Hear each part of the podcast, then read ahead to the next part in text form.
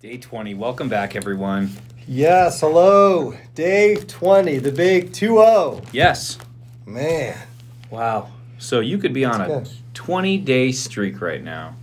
Yeah, or it could be your first. Could be your day. first day. It could be your 13th day. Yes, a big thank you to Hannah, who's been getting this out every day Yes. to everyone Yeah, and trying to stir up some excitement and interest. So thank you. Hey, some housekeeping. We are reading from the New Living Translation. So Oh. I get that question a lot. So we are reading today Oh, yeah. from the New Living Translation. New Living Translation. That's right. Some people call it the NLT. Yeah, those people are lazy. Yeah, yeah, lazy people. hey, so Yeah. we're going to pick up in Genesis 25 today. Fun thing for you, if you've been with us from the beginning, you've already read one whole book of the Bible. That was the book of Job. Yeah. Uh, as we cross from Genesis 25 to 26, that is the halfway point of the book of Genesis. So Yeah. you are, you're killing it. Good job. way to go. Yeah. All right, so we'll pick up in Genesis 25, the death of Abraham. Abraham married another another wife whose name was Keturah. She gave birth to Zimran, Jokshan, Medan, Midian, Ishbak, and Shuah. Jokshan was the father of Sheba and Dedan. Dedan's descendants were the Asshurites, the Letushites, and the Leummites. Midian's sons were Ephah, Epher, Hanoch, Abida, and Eldaah. These were all the descendants of Abraham through Keturah. Man, I'm glad you had those names. I know. Why did I pick that? Oh, good job. Uh, Abraham gave everything he owned to his son Isaac.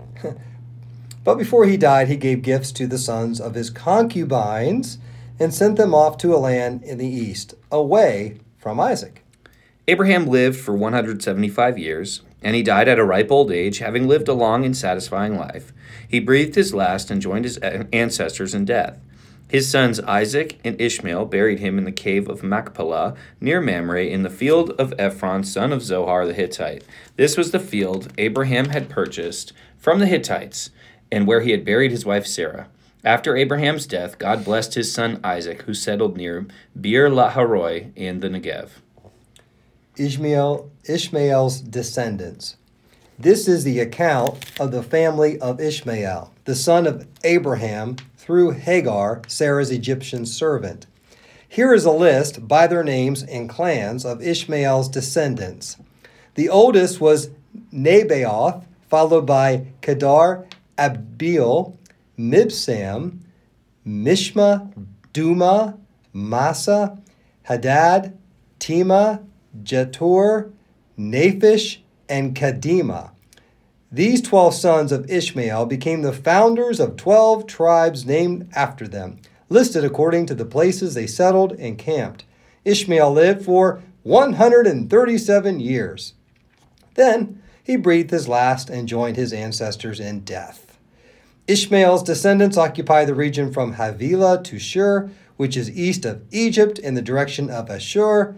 There they lived in open hostility toward all their relatives. The births of Esau and Jacob. This is the account of the family of Isaac, the son of Abraham.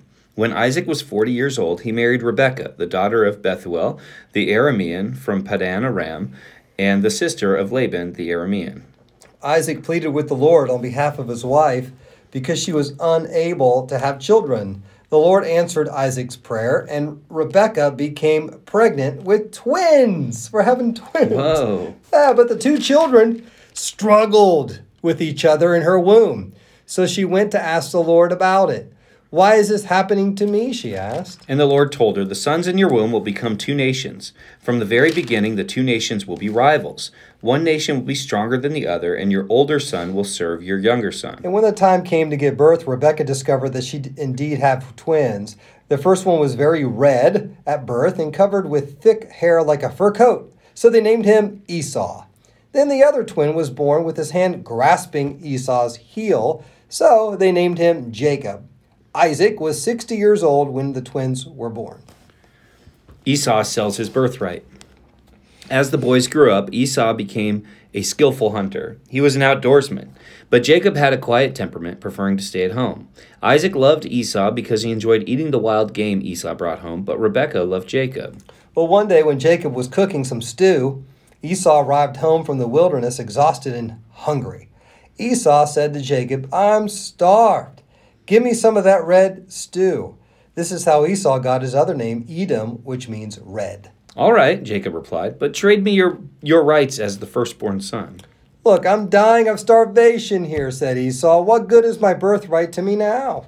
But Jacob said, First you must swear that your birthright is mine. So Esau swore an oath, thereby selling his rights as the firstborn to his brother Jacob. Then Jacob gave Esau some bread and lentil stew. Esau ate the meal, then got up and left.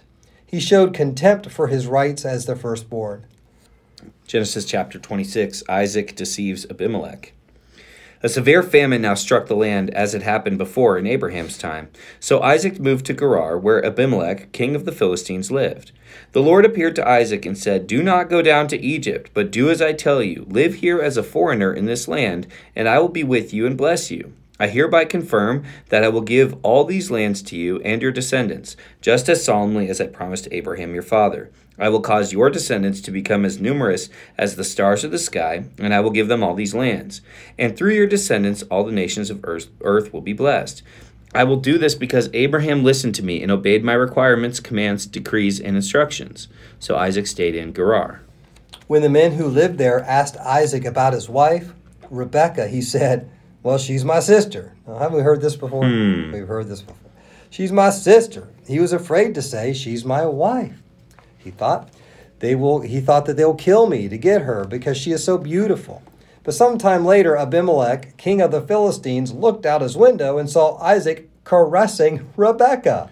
Immediately, Abimelech called for Isaac and exclaimed, She is obviously your wife. Why did you say she is my sister? Because I was afraid someone would kill me to get her from me, Isaac replied. How could you do this to us? Abimelech exclaimed. One of my people might easily have taken your wife and slept with her, and you would have made us guilty of great sin. Then Abimelech issued a public proclamation Anyone who touches this man or his wife will be put to death. Conflict over water rights.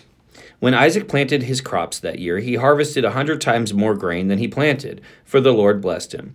He became a very rich man, and his wealth continued to grow. He acquired so many flocks of sheep and goats, herds of cattle, and servants that the Philistines became jealous of him. So the Philistines filled up all of Isaac's wells with dirt.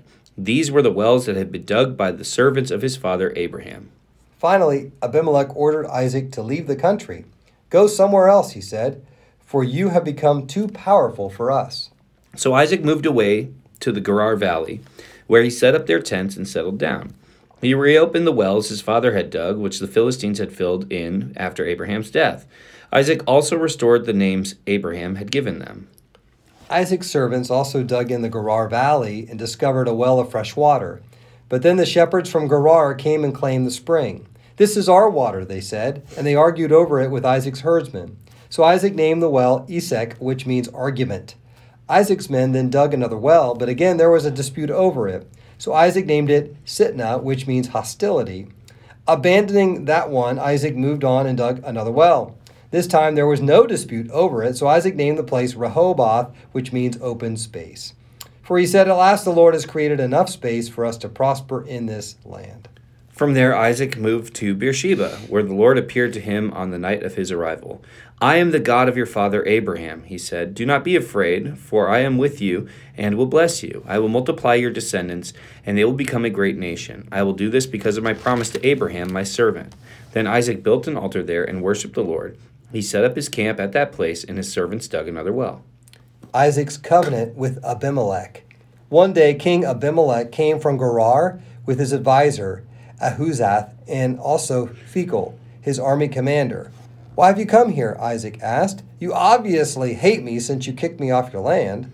They replied, We can plainly see that the Lord is with you. So we went to enter into a we want to enter into a sworn treaty with you. Let's make a covenant. Swear that you will not harm us, just as we have never troubled you. We have always treated you well, and we sent you away from us in peace. And now look how the Lord has blessed you.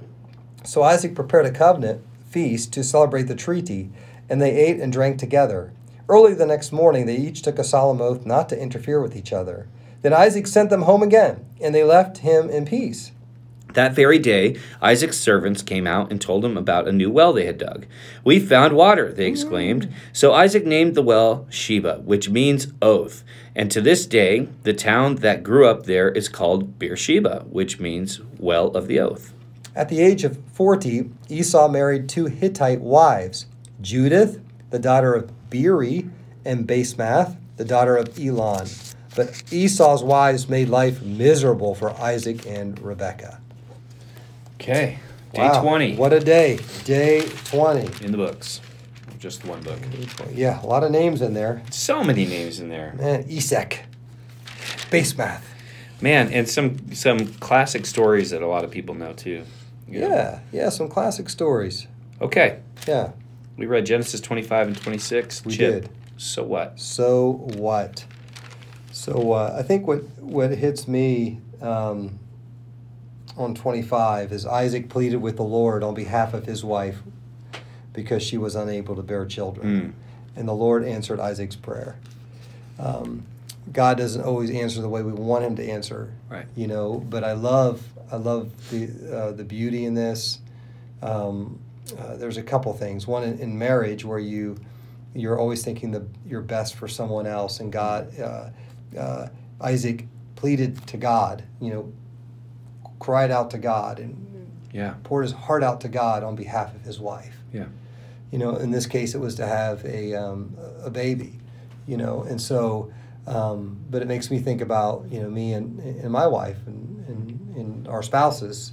For those who are listening, if you have any, um, you might not, but um, maybe one day you will. I don't know what your plan is, but uh, anyway, um, I, I think just that that love, that desire for God's best Mhm. for your spouse, and I try to pray for my wife Shannon every day. I'm pretty good at it every day. I just cry out to God on her behalf, intercede for her for Mhm. different things that, that are Yeah. going on. I want to continue that. So that's that's so what I'm going to add a little bonus one. Okay. I, this like that one. time- That's a good one. time to time, but that, that that's a good one. There. I just want to add on to that real quick and just say, you know, we we see in other places in the Old Testament, we can kind of get from inference from the text that a woman's value is directly related to her ability to give children. yeah. You know, so when you think of that, the struggle that it must have been for her, you know, It's her self worth and Yeah. you know now it's you know if a woman doesn't have children that's okay and a lot of women don't have children by choice Yeah. and that's fine but back then that was like their their job that was their Yeah. the whole point so Yeah, and it's still a big issue. We struggle with that as well. yeah Um, yeah Uh, and so the, n- another quick one here, another quick so what was when you get to verse 28 of chapter 20, uh, 26, um, where uh, these guys replied, We can plainly see that the Lord is with you.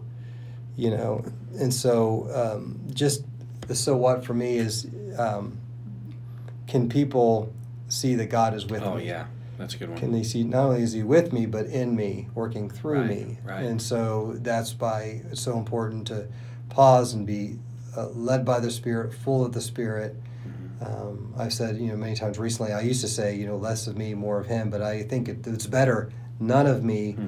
all of Him. We die to self, we allow Him to work through us so that others can plainly see that the Lord is with us. And it makes a difference in their life. So that's just two quick ones there. yeah i love that i love that What do you got? Where's Jesus in this? Well, so a couple places, and they both have to do with this Abrahamic covenant that keeps coming up. This idea of blessing Abraham and his descendants. yeah. So the first one is Jesus comes from the line of Abraham, Isaac, and then Jacob. Mm-hmm. Um, by all rights, Jesus should have come from the line of Abraham, Isaac, and Esau. And we don't think about that very often. That's true. Um, Yeah. the moment that Esau sold his birthright, he didn't just lose out monetarily, which later, not to spoil anything, we'll find out he does fine. You know, he does fine. But he could have been one of the ancestors of the Messiah. Yeah. So, first of all, when you uh, very quickly give things away, or when you're um, maybe a little bit too impulsive about stuff, you don't know what you're missing out on down the road, right? And so Mhm. that's part of Esau. He lost part of his legacy, which is something that we talk a lot about in our church. And um, so that's part of it. Mm. The other part is, and the more Jesus centric part of this is this that Christ did not require a perfect lineage. He was coming.